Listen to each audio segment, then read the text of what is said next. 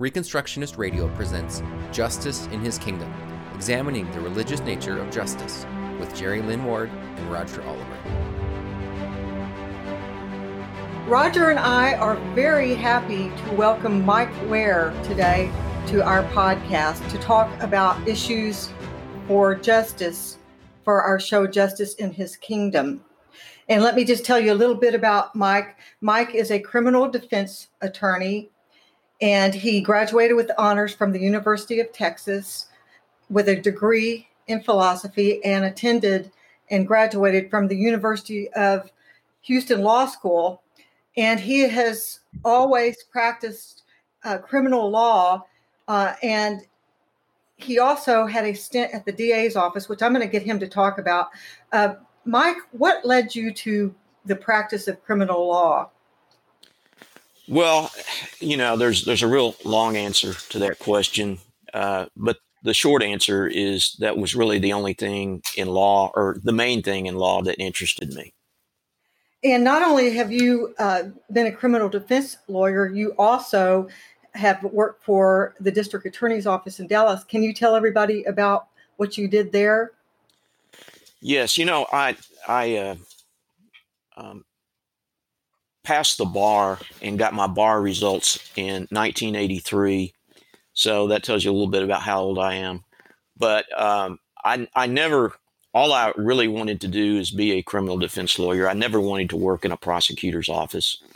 And for the first 23 years or so, that's what I did. I, I opened my own practice uh, I, well, I clerked for a year for a federal district judge here in Fort Worth, which is where my criminal defense uh, practice is. And uh, and after that, opened up my own office and have you know been on my own as a criminal defense lawyer since then.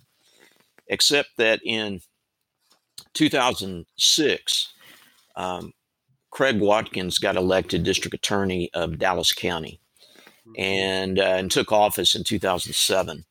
And Craig was the first African American ever to be elected to that office.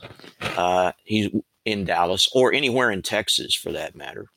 Um, and he was uh, not from within the office, and he beat um, the de facto incumbent, uh, the the lawyer who had been the first assistant for the prior district attorney.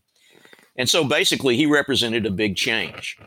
Um, because he wasn't from inside the office and because he was African American. And a lot of people, I believe, in the office were um, scared of that. They were, I think, they were afraid of of what kind of um, um, malfeasance had been perpetrated in the office over the years.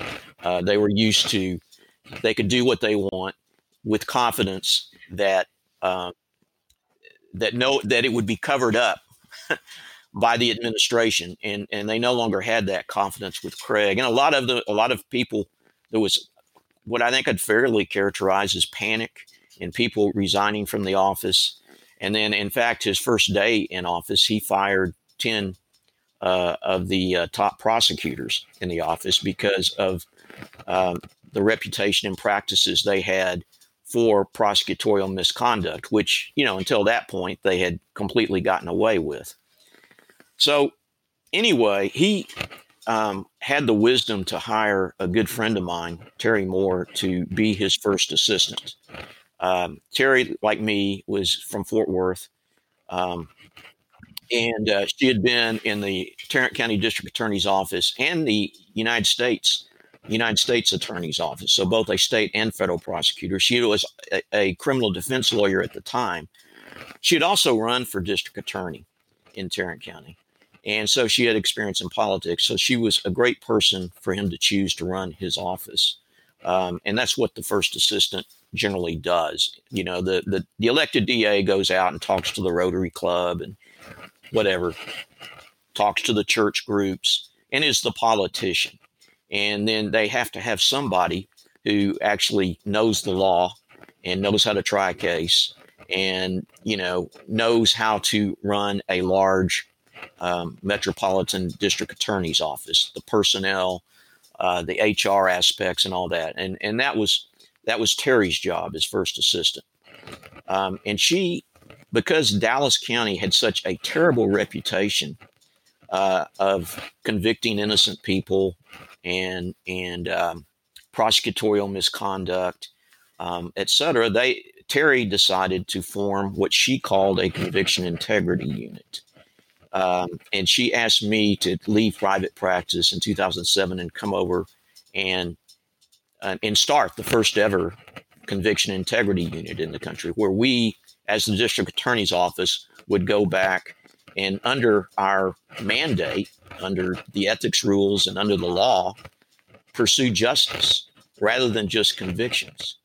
And uh, so we went back, we were to look back and investigate questionable convictions from the past. We did other things, but questionable conditions, convictions from the past, and see which ones of these guys or, or women, these individuals, had, were innocent and had been convicted wrongfully. But we were doing it from within the office, sometimes in cooperation with an attorney that represented the individual, sometimes in cooperation with groups like the Innocence Project in New York, Barry Scheck's um, organization. Uh, but sometimes it was on our own. I mean, sometimes we found a case that this person was obviously innocent, had been convicted because of prosecutorial misconduct, and we would have to ask that they be appointed a lawyer um, because we couldn't, you know, we can't represent individuals. Um, so some of it was all on our own. And and during the course of Terri and I stayed there four years, from 2007 to 2011. We both left at the same time, and we share office space now as criminal defense lawyers. But during that time, we exonerated, I would say, 25 men uh, wow. uh, who were absolutely innocent, uh, and then started a lot of investigations during that time that ended up in exonerations after we left because they kept the conviction integrity unit after we left. Now, uh, there are conviction integrity because of the success we had and the publicity. There are conviction integrity units all over the country, I think 50 something. And the National Registry of Exonerations has said there are, I forget the number, well over 400 exonerations now that are attributed to the various conviction integrity units all over the country, which include Los Angeles, New York City, Brooklyn, and um, I think uh, all the uh, urban areas in Texas, with the exception possibly of El Paso. Yeah, I remember in the 70s when I was both in college and law school, the Dallas DA did not have a good reputation back then either. So it's been a long-standing problem. And, and the thing is, they were proud of it. You know, I mean, it was it, they they uh, they were proud of their. I, I, mean, I say that they were proud of their bad reputation. Um, you know, uh, or, or, or, let me put it this way very arrogant about it. They didn't care what people said about them they were going to convict everybody give give them uh, as long a sentence as they could or the death sentence. And um, and they knew that that was what was going to get them reelected uh, and, and to continue on. Um, and when we started this unit um, it was considered by us and by everybody very very politically risky. I mean it was it was um, uh, it had never been done before. No one had ever had the concept before, and uh, the police hated us for it. Um, frankly, a lot of the victims groups didn't like it, um, and, and and of course, all we were doing is exonerating innocent men and women who had been wrongfully convicted. That's it, you know. And and and of course, no one could formulate an argument against that and articulate it publicly. But the but the whisper campaigns and and the um, the the out and out hatred for what we were doing was palpable. People really really wanted us to make a mistake that would embarrass us, and we didn't. Uh, we were very careful about what we did, and um, and it's it's really I can say it's very rewarding to see someone uh, that we exonerated, like Richard Miles, uh, who has now started his own nonprofit, Miles of Freedom, and started a beautiful family. And and and to see you know that as an example of of you know some of the good work that we did. What caused his conviction? Um, you know, racism, um, uh, general attitudes among the, the, the investigating detective, um, prosecutorial misconduct, and uh, uh, bad eyewitness identification. Okay, and we're going to get into some of those in a minute. But one reason that I wanted you to be on this podcast is because not only do you have this history and also a history in the past of, of helping uh, defend people and exonerate them, is that that you are the executive director of the Innocence Project of Texas, and I would like for you to tell folks what that is and what the mission of that organization is. Sure, I I, uh, I co-founded the organization as a nonprofit in 2006 and of course, we'd just sort of gotten off the ground when I had to leave um, to become, you know, the the uh, um, head of the conviction integrity unit in Dallas County. I couldn't, you know, obviously be in the DA's office and uh, on uh, the, board of uh, a nonprofit like the Innocence Project of Texas. Although we did work closely with the Innocence Project of Texas in some cases when I was in the DA's office uh, as well as you know the New York Innocence Project and Barry Scheck. Um, but um, um, I'm sorry, what was your original question? I started getting off track. Well, I, I just wanted you to tell us what they did, and I think you've done that.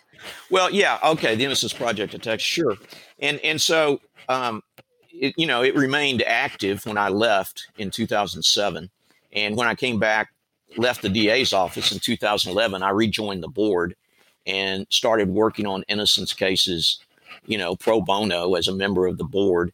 And we had, um, you know, in, in a case I started working on right away when I came out, um, resulted in the exoneration of four completely innocent women out of San Antonio. Of course, the exoneration took five years. Uh, but they were finally exonerated, all four of them, completely in 2016.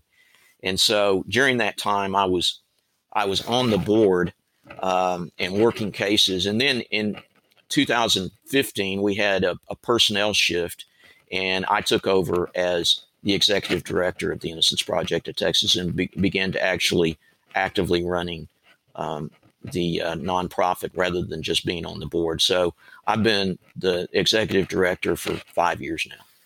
Now, one thing I want to, uh, uh, you know, taking the both the Innocence Project of Texas and these these conviction integrity units, uh, those are something that have been formed outside the legal system.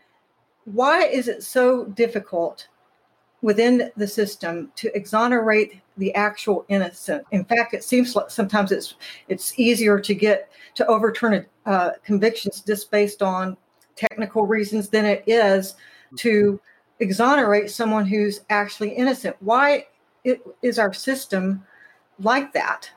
Um, that that's a really great question. And and first, I, I want to make sure something that we're clear on something you said at the initial. You said something about C, the CIUs and in the uh, um, um, uh, innocence projects are out outside the legal system. I'm not sure what you. Well, mean. well, they're not part of like the appellates, the appellate courts. There's something that's been added on. They're not like in the official uh, judicial system. Well, you're right. They're not in the judicial judicial system. That that's correct. Although, um, you know, the DA's offices uh, are arguably much more powerful than the judiciary, but uh, wow. but still, the judiciary has the last word. And let me, you know, the the concept of an innocent person being being convicted um, in reality is is fairly new. Um, I mean, it, it, it existed on TV and in movies, but you know, when I first started practicing in 1983, 1984, um, I mean, I think I was an exception, but but with exceptions, nobody really believed they happened. Certainly, nobody in the district attorney's office believed that they happened, and and so there was no um, there was no legal remedy really uh, for someone who was at, all they if, if all they had was I didn't do it and I got convicted because the jury got it wrong, there was no um, legal vehicle for them to receive relief unless they could find some constitutional violation um, over and above that. Now, the DNA exonerations that started happening in the 90s across the nation started opening people's eyes because they started establishing someone who looked for all the world totally guilty uh, through scientific evidence was actually innocent.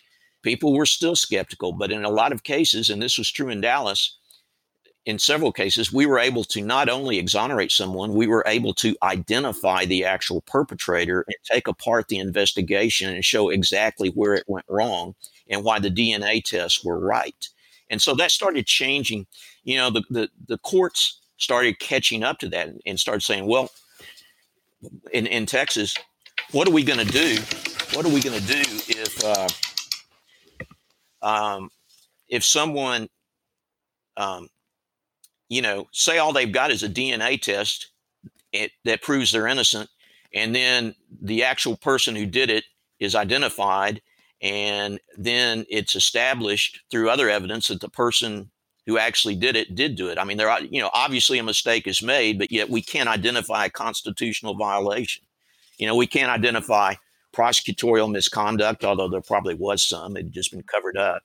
Um, we can't um, say it was bad science. It was just, you know, the victim coming into court and saying, that's the guy who did it. I'm absolutely positive, And that was good enough for the jury. Um, how are we going to give this person relief? There's nothing in our jurisprudence that allows for relief in that situation. And so, what the Texas Court of Criminal Appeals did to their credit is they formulated a, um, a freestanding post conviction claim based solely on actual innocence. And if a person, but they've set a very high, high standard. They themselves call it a Herculean standard. I guess, I guess that's named after Hercules. I don't mm-hmm. know, but but I guess it's them trying to be cute and talk about how um, difficult it is to meet that standard. But if you can meet with new evidence, if you can meet by clear and convincing evidence that had the same jury that convicted this individual heard this new evidence on top of the old evidence. And of course, if, if the new evidence is evidence that could have been presented or could have been discovered back at the time of trial, then you don't get to use it. You have to establish, number one, that it's new evidence that was not known at the time of trial and could not have been discovered through reasonable diligence at the time of trial. Or you can't use it, doesn't matter how innocent you are. And um, so, but if you can do that, then they will if if they can say that same jury would have granted would have found the person not guilty based on this new evidence, then they can get relief based on actual innocence. There's a lot of controversy in the court. There's a lot of former prosecutors on on the court, which is, by the way, a completely all white court, and that that don't like actual innocence, and so there's some resistance there. And and but I'll say this: they're ahead of the United States Supreme Court, which to this day does not recognize actual innocence as a legitimate freestanding claim for relief. Well, and that gets us to the theme of our show, which is the religious nature of justice and in accordance with God's law. And to me, it's appalling that these judges would not place a premium on truth and that's one reason we, we wanted to get you here because we want to go back and unwind why these false convictions are happening and address several issues about that. And the first thing that I talked to you about when I asked you to be on the show were false confessions and what their causes are. And I have to tell you, I have listened to every single once I found it, I have listened to every single wrongful conviction podcast of the Innocence Project in the last few months, and and to the point that sometimes I think I'm going to have a heart attack over it, uh, and and learned a lot about false confessions and why they happen that I had never heard about. So I would like you to help educate our listeners about that because, as I told you when I sent you the invitation, there are biblical limitations on the use of confessions because the incentive was to prevent torture, to prevent uh, people being tortured in order to confess. And when Christendom reigned in the West in Western civilization for many years, uh, torture had become almost non-existent until about the 12 or 1300s when it came back into to use. Uh, so I would like you to enlighten our fellow Christians about why these why someone would falsely confess to something and what what are the techniques that are used to induce those well of course you know uh, a false confession is something that's really hard to wrap your mind around you know for your average person um, it, and, and, and by false confession um, I'm, I'm not talking about one that is coerced through torture uh, necessarily, although they can happen that way. Uh, I'm talking about something where someone confesses, says they did a crime, a horrible crime that they in fact had nothing to do with. And what would cause them to do that short of what we would call coercion or torture. And um, and it happens much more often than I would have thought it would. But it does. I've seen it. I've I've I've seen. We've got a case we're working on now that's obviously a false confession. Um, when I was in the Dallas DA's office, um, we worked on a case. Um, a, a, guy named Steven Brodie, um, who was a deaf kid, uh, and the Richardson detective uh, worked on him for, I don't know, 18 hours and several days, most of it without an interpreter. Most of them, most of just passing this deaf, at that time he was 19, this deaf kid, and finally got him to say enough that the, the, the detective, the Richardson detective, could say, well, he's now confessed. Um, and it, it was totally shameful. And that happened in 1991. And we were able when I was in Dallas from 2007 to 2011, Steven's father asked us to review the case. We did. We exonerate. We, we were able through DNA and other means to exonerate Steven and to identify the actual perpetrator of this horrible crime, who we were able to go back and prosecute 20 years later successfully twice because he did it two more times and twice and got him two life sentences. And so you know, I mean, that's an indication that, you know, many times the police and prosecutors are not really concerned, as much as they talk about it, are not really concerned about public safety because falsely convicting Steven Brodie did nothing for public safety. Uh, temporarily, it made them heroes, uh, false heroes, but temporarily it made them heroes. But it didn't protect the public safety from the actual perpetrator who went on to do this again and again. Um, and um, so every false confession is different. Steven Brodie, um, I think, was vulnerable because they worked on him for so long because he was deaf, um, because, you know, he was, um, although he was at that point a high school graduate, I, I think he was probably had special needs. Um, and, uh, um, but it, it happens surprisingly across all demographics. There's there's an excellent, actually, I think there's two documentaries on the same subject matter. I, have seen them both, and one's better than the other. But there's there there, I believe it was the Norfolk Four. Um, they were um, Navy, um, mm-hmm. or they were in the Navy. They were you know, um, and and uh, they in, in in the documentary interviews all of them uh, they seem like normal people, um, maybe even a, one one in particular, maybe even above average. But somehow the detective was able to get confessions out of three of the four, something like that, for crimes none of them committed. None of them committed. And, and, and in that case, through DNA, they identified the actual perpetrator.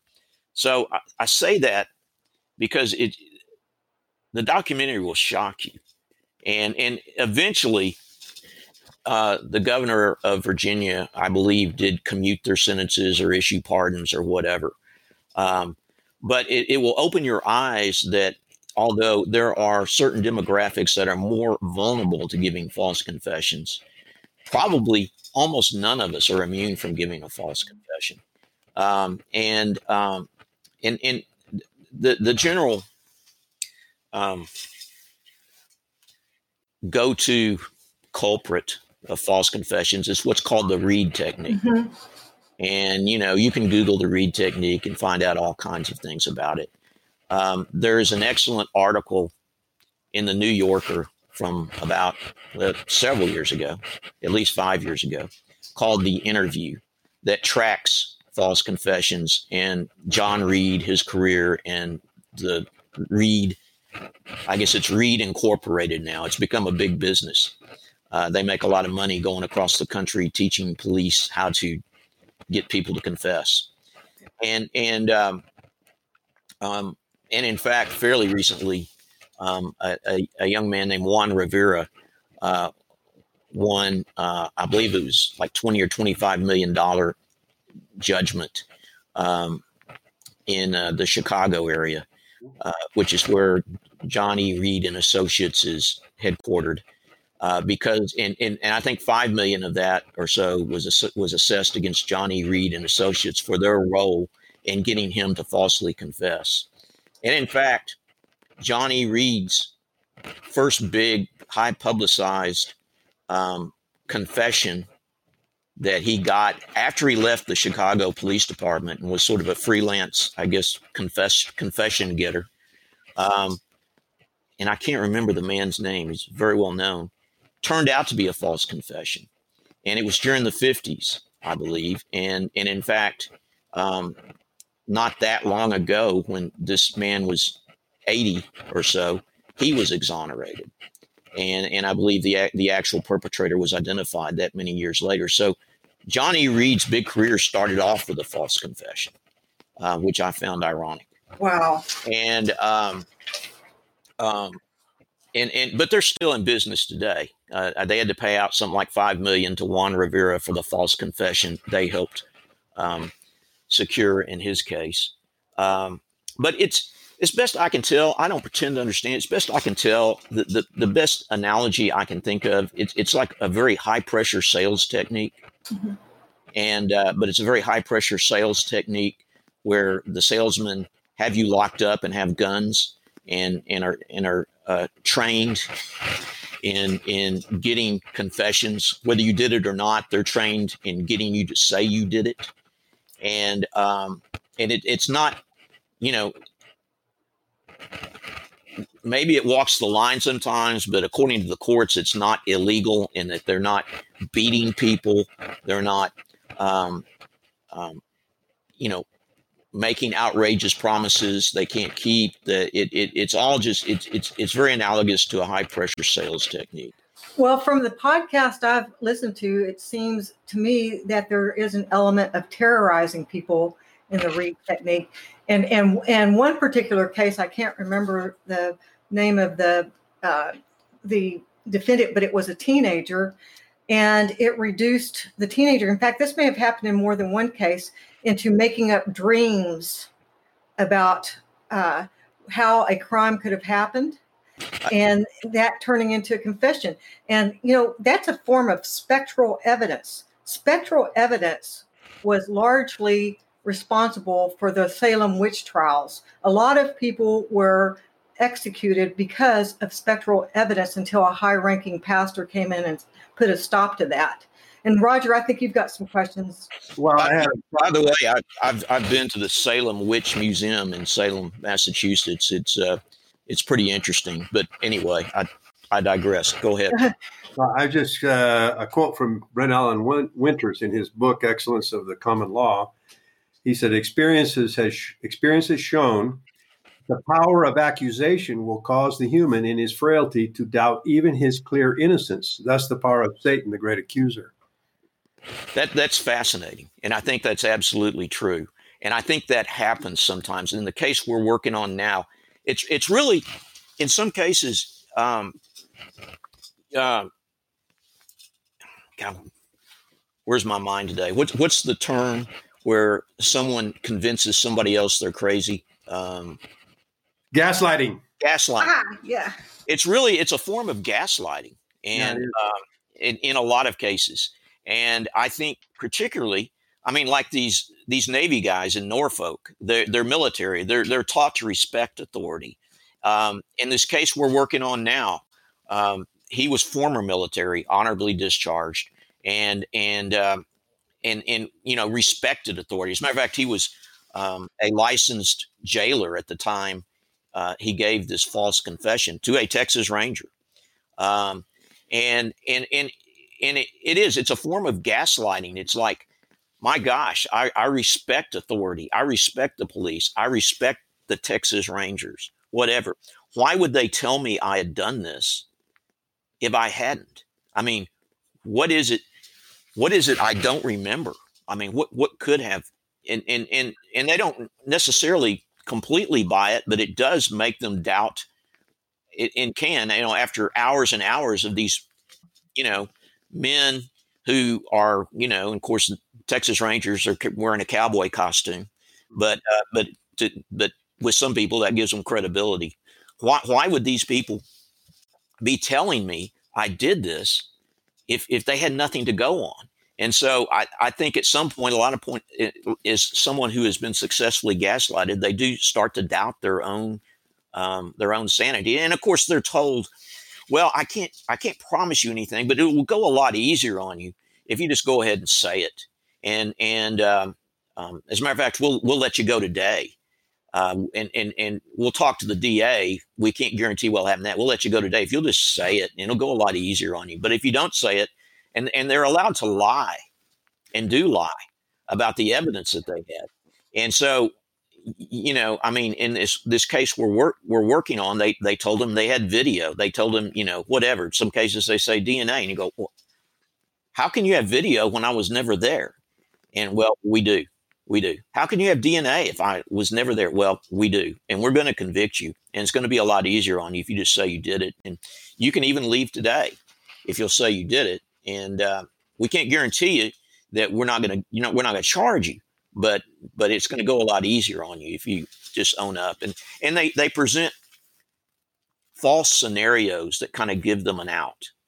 Um, well, maybe this was self defense, you know, and and they don't believe it was self defense you know, whoever committed this murder, but they believe if they can at least get this person to say they did it, then they can worry about rebutting the self defense defense later in court, mm-hmm. you know, mm-hmm. that sort of thing. Yeah. Uh, uh, I was just going to comment. It seems, seems to me like we're stacking up reasons that support the biblical concept that a confession is never uh, a reason to convict. You cannot coerce a conviction. You cannot convict a person by a conviction. by, as we read in the in uh, R.J. Rushdoony's article that you sent us. Uh, that, I, that, I, sent you. Hmm? Right. Yeah, yeah. That that's another thing I want to get into because uh, what it talks about is in the book of Joshua, Achan uh, when they besieged the city of Jericho, they were instructed not to take any kind of loot. And he, uh, in fact, disobeyed that, and he caused the uh, he, he caused the uh, in the next siege of Ai, he caused a lot of deaths of the Hebrews, and so um, sorry about that, and and so uh, Joshua was to- was told by God that he had done this. So they had evidence from God that Achan had disobeyed God, and that was the cause of their defeat. They also eventually got a confession from Achan, but they didn't move then. They went and investigated further and got actual physical evidence, and they fulfilled all the requirements of God's law with regard to witnesses and uh, and physical evidence and did not take any action just on the basis of his confession. And many of these false confessions that we've been, we've been talking about, it doesn't seem like they make their case through physical evidence or necessarily through witness evidence. Because from what I've heard on these podcasts I've been listening to, a lot of times the, the statement or the so called confession of the of the victim of a wrongful conviction had the actual facts completely wrong. Yes, uh, that, that's that's all true. and and and wow, I, I wish um, more police investigative agencies would take a, a le- take a lesson from that part of the Bible. But mm-hmm. but the fact is, here's what happens often uh, in both false confession cases and mistaken eyewitness identification cases, both of which your average person thinks would be a gold standard in evidence. I mean, if someone is if someone is saw the saw the crime happen, maybe they're the victim, saw the crime happen, says they're absolutely certain that's the person, or if the person, um, you know, says they did it. To most jurors, one or the other is is all they need to convict somebody. Um, and and generally, what happens is, you know, there is, um, you know, some violent crime is committed whatever it may be. And um, for whatever reason, someone becomes to the police a suspect. Maybe there's no evidence that they did it. Maybe it's somebody the police just don't like. Um, you know, uh, maybe there's some reason to kind of sort of suspect they may have done it. And, and so the police decide that's who they're going to blame it on. And, and honestly, when I was in Dallas, what I saw again and again, and I really believe this, is is sometimes the police seem to have an attitude that, for example, if a black man committed this crime, then a black man needs to go to prison for it. It doesn't have to be the same black man. Um, and and so I saw that in Dallas. Um, and so for whatever reason, they decide they're going to put it on somebody. Mm-hmm. And um, they they get them in and if they can get a confession out of them a false confession now that's their case yeah. they don't have to do anymore now that's their case and and and same with eyewitness identification uh, and i saw this again and again you know where where dna exonerated someone identified the actual perpetrator years later and the actual perpetrator looked nothing like the person who got convicted. Um, in, in Thomas McGowan's case, one of our exonerees, the we went back with the original detective and looked at the original photo spread, which was in 1984. And, and the actual perpetrator, who we identified through DNA, once we did the DNA test, was in the photo spread that McGowan was in. Yet, yet the victim passed over the photo of the actual perpetrator and mistakenly identified McGowan. Then he got convicted both of the burglary and the sexual assault and got two stacked life sentences based solely on the victim's testimony. Uh, those trials were in 1984 and 1985 in Dallas County. And we went back, we, we, we, we, we tested the DNA, we got a solid male profile, we put it into the CODIS database. It identified an offender who had gone on to commit other like crimes and who was currently in the Texas prison for a like crime. He gave us, speaking of confessions, he gave us a full audio recorded confession, which when the victim listened to it, she realized she had identified the wrong person because she said he said some things in that confession that she had never told anybody. And and there's no way he could have known about it unless he was the perpetrator. He even authored a letter of apology to her. But he didn't look anything like the uh, Thomas McGowan.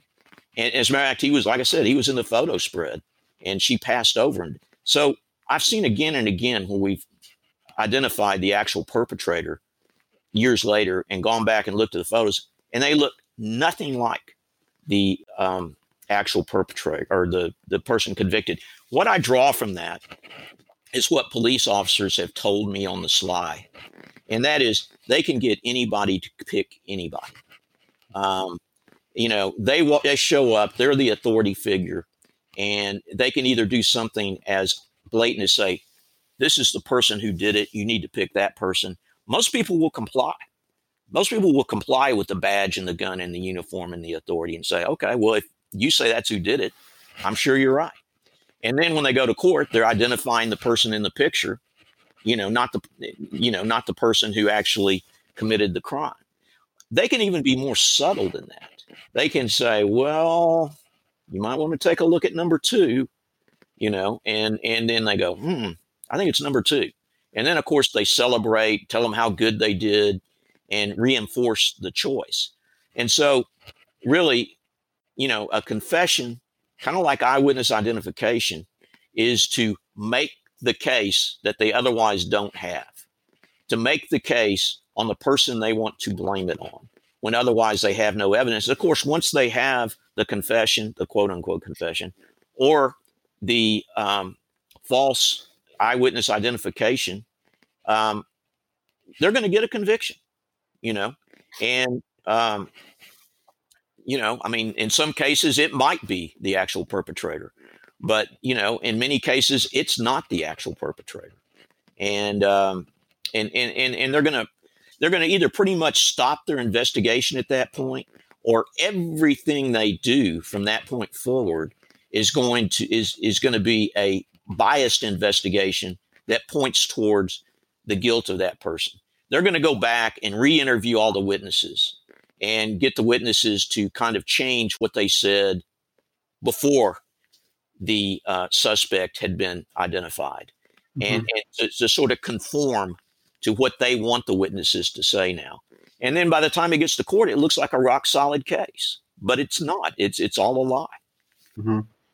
I, I, noticed listening to these several of these accounts that the investigators tend to fall in love with their theory, and they and they eliminate. It's a natural human tendency, and I'm sure part of it is there's good people that uh, fail at this uh, because of our natural human tendency. We got too much to do but the tendency is to fall in love with a theory, and then you you have a, uh, a confirmation bias, I think they call it, that your theory is the right one, and you just overlook it. Just it doesn't even enter your head. Some something that's glaring in front of you that may counter your theory.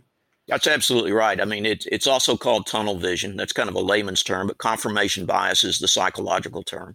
Yeah, absolutely. Well, the the problem I have with this is is they're building cases that are lies. Mm-hmm. They are building cases that are violations of the ninth commandment, and there is no accountability for doing this. And so, when you're dealing with human nature in a system that has no accountability, I don't know how you can solve the problem. Can you talk about? the lack of accountability sure. for doing these kinds of things? Sure, that that's that's yet another great issue. Um, you know, it's like, I mean, my wife um, is has been in childhood education for her entire career, and she talks about how teachers are accountable, um, administrative principals are accountable. Um, you know, people in almost all professions are accountable, highly accountable. Why aren't police officers and prosecutors accountable? Because they're not, basically. Um, maybe that's changing. Um, but, uh, you know, I, and, and, and really, not to go too far off into this, mm-hmm. but I'm going to say it because it's true. Mm-hmm. A lot of it, they're not accountable because so many of the people who are falsely convicted are minorities and their lives are not valued even when they even the way a, a, white person's life would be even even if there is no doubt that they were innocent that they were falsely convicted and there was prosecutorial misconduct involved if the person who was falsely convicted was black, I believe the the bodies that can that can make them accountable do not take that as seriously as they would if the person who was falsely convicted was white.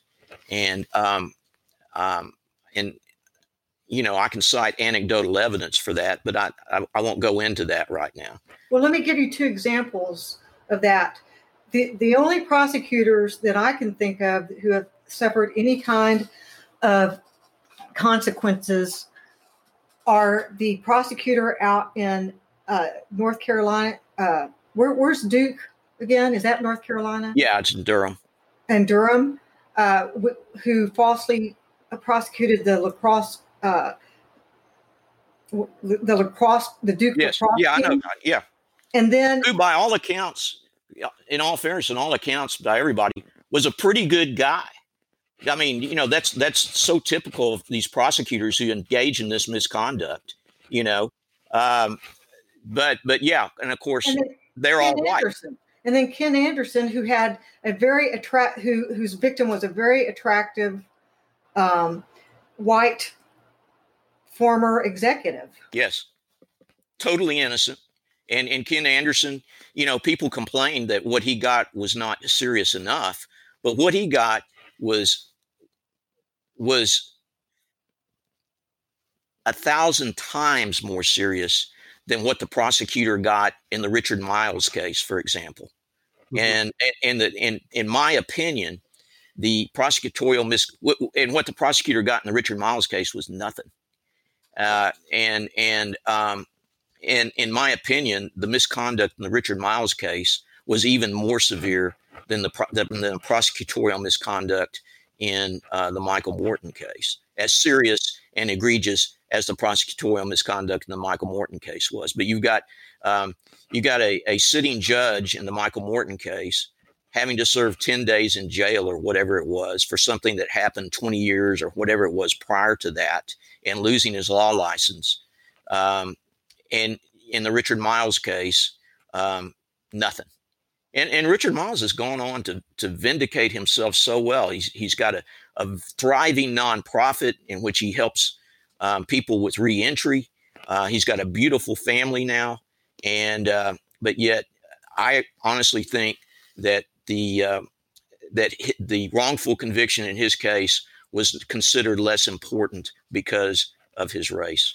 Now we do have a situation down in the in Harris County where a man named John Clark was wrongfully prosecuted, where the prosecutor withheld exculpatory evidence that would have proved the alibi of of Mr. Clark. This was the black guy down in Houston who was accused of being part of a robbery, and and ADA Rizzo hid phone records that proved his innocence, and I think the state bar is actually looking at him.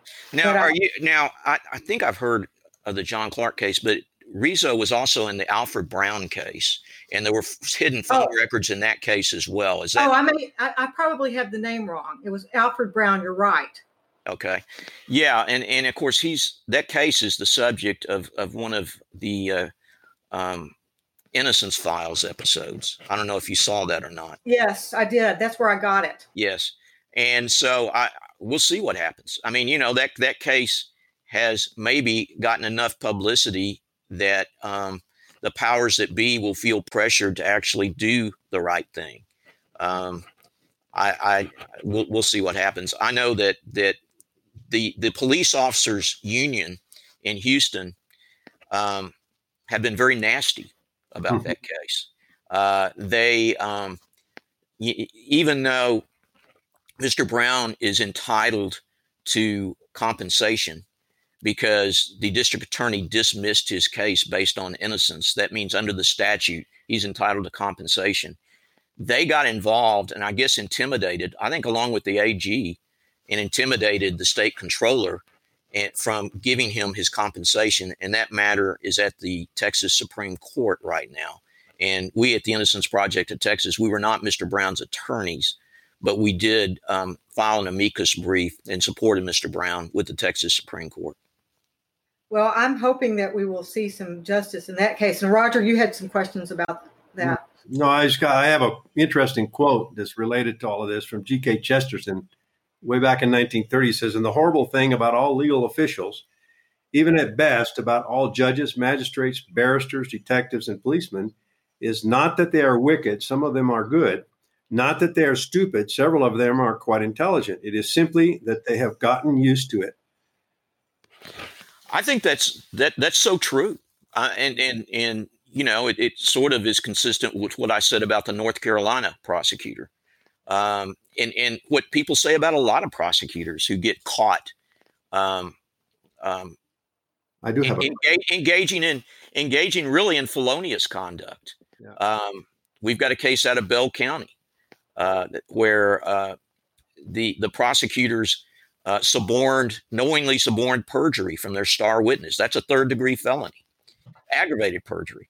And um, um, we've got we've, there, there's a grievance pending against uh, so much so that even the Court of Criminal Appeals recognized it and vacated the conviction. Now the office says they're going to try him again, uh, but uh, but there are bar grievances pending against those two prosecutors who committed these third degree felonies. Um, you, you, know, they're not going to be prosecuted criminally, I'm sure, but uh, like you and I would be. Um, but um, mm-hmm. But there is at least a grievance pending in the bar. We'll see what the bar does. Uh, Roger, biblically, what should be happening to these prosecutors and these police that engage in this kind of conduct? Well, yeah, well, they should be. It's just like somebody who gives false testimony, uh, biblically suffers the sentence that he was hoping to to put on the on the victim of his lie. So it seems to me like that should be the same principle. Uh, the thing observation I was going to make is that it, Brent Allen Winters points out that under common law centuries ago, there was no professional prosecution. There was no professional DA class of people. Uh, the government contracted private lawyer to take the part of the government in a in an open trial and a public trial. And it strikes me that part of our problem here is this uh, insulated power that we have come to the point of worshiping the state. We're going back to the religious aspects. And so we don't believe that vengeance is mine. I will repay, says the Lord. We're scared to death somebody's going to get away. So we're going to make somebody pay and and and we're doing tremendous injustice. I think probably the depth of this thing goes farther than we even know. Uh, there are more people that are falsely convicted than we even imagine, and a lot of it has to do with the religious aspect. of by what standard do we judge right and wrong, and the procedures that we're supposed to be following? It seems to me like that this courtroom scenes manipulate the juries as well. All great points. I agree with all that. Um, I know we may be coming close to the end of our time, so can I at least say this? Um, our website is innocencetexas.org, and I invite people to visit our website, uh, learn something about the, the 20 men and women that we've exonerated since we've been in existence. Uh, hopefully, that number will be more by the end of this year. Um, learn something about us, learn something about the cases, and learn about the work we do. We're also on Facebook, of course. We shall be praying for those. I'm sorry. I said we shall be praying for those. Thank you. And, and, I don't want to end without you giving a call to action to Christians about what we need to be doing to to try to fight back against this, uh, including supporting like the, the Innocence Project of Texas and other uh, groups that that try to fight against this. What what would your call to action to us be? Well, we're we have started, and and we're going to um, hopefully be kicked into high gear by August. Uh, a legislative agenda um, where we will we have we will have certain bills that um, address criminal justice reform uh, that we're going to take to the legislature. That you know, the Texas legislature meets every two years, and they're going to meet in 2021. We're, we're not going to wait until 2021 to start work start working on them and start talking to legislators. Mm-hmm. And certainly, you can contact us and become part of our um, our our work to get these laws passed through the legislature. Um, we um, uh, last session we had advocacy day um, where we and volunteers went to as many legislative offices as we could to educate them on the bills that we were supporting. Um, and so that's certainly one thing because that's that's where we can affect change is in the laws themselves. Um, so um, that that's that's certainly one one way. Um, obviously, any financial support you can give to our nonprofit, we exist on donations, would be immensely helpful. And um, and and and anyone who is aware of, and of course, I, you know, we we get honestly hundred letters a month, maybe. Um, so, uh, but anyone who is aware of someone who has been genuinely wrongly convicted, bring it to our attention. Um, our, our website tells you how to do that. Now, there are a lot of things wrong with the criminal justice system. I mean, mm-hmm. uh, mass incarceration, unfair bail, you know, institutional racial bias. But what we concentrate on uh, is this one particular area completely innocent people who have been convicted of horrible crimes they had nothing to do with. That's our mission. And, um, uh, but I, I, think that our legislative agenda this time around may be a little bit broader than addressing that particular uh, situation because of all that has come to light through public awareness in, in the events of the last um, month or so. What would you tell people or the Christian audience out here about becoming a juror? If you're a juror, number one, don't trust what the police say. Mm-hmm. Um, uh, that's the, the police believe they can get up there and tell any lie they want to lie, they want to tell, and that people will believe them because they're the police. And, and in a lot of cases, that's true. In a lot of cases, I think jurors don't necessarily believe them, but but because they're police, go along with it anyway. Um, so don't trust the police, what they say. Um, at least don't give them any more credibility than than any other witnesses. You don't judge every witness on their own, uh, and hold the state to its burden of proof of beyond a reasonable doubt. Uh, so many cases we see, um, you know, it, it's like, how did the jury convict this person? But now that they're convicted, what new evidence is there to exonerate them. I mean, they obviously didn't do it, but the jury convicted them. And and what jurors need to understand is they're pretty much the last word. I mean, sometimes people think, oh, there's appeals, and you know, you, you read about how nine judges have looked at this case, this death penalty case, but they don't they don't look behind the jury verdict. You know, they you know they they look to see if there's technicalities.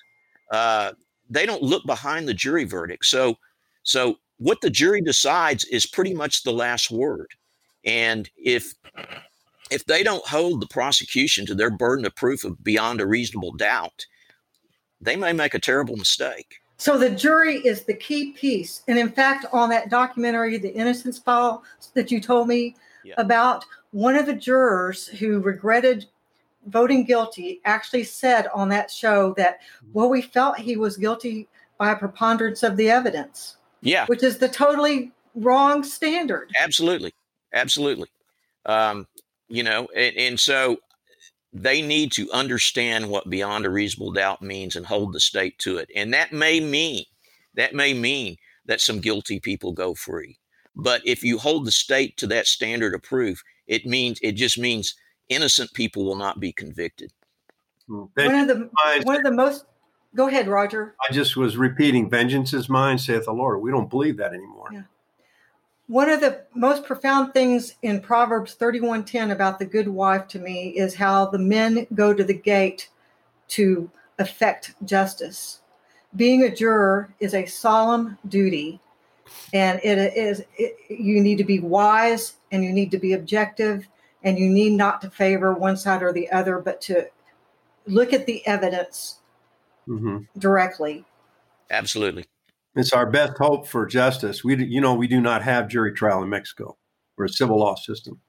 Yeah, uh, very, very few countries have have uh, jury trials. Yeah, we're fortunate in that. Yes. Well, Mike, I really appreciate you being with us today and spending all this time. This was a great podcast, and I'm hoping that someday we get to have you back when you exonerate someone. Uh, and so that we can talk about it. Well, thank you so much for having me, and I, I look forward to coming on again. Well, Roger, I thought that was a great interview, yes, and I'd like you to have some to to give the audience your afterthoughts from a biblical perspective about what you gathered from the comments of Mike Ware, and just talk about that with the audience.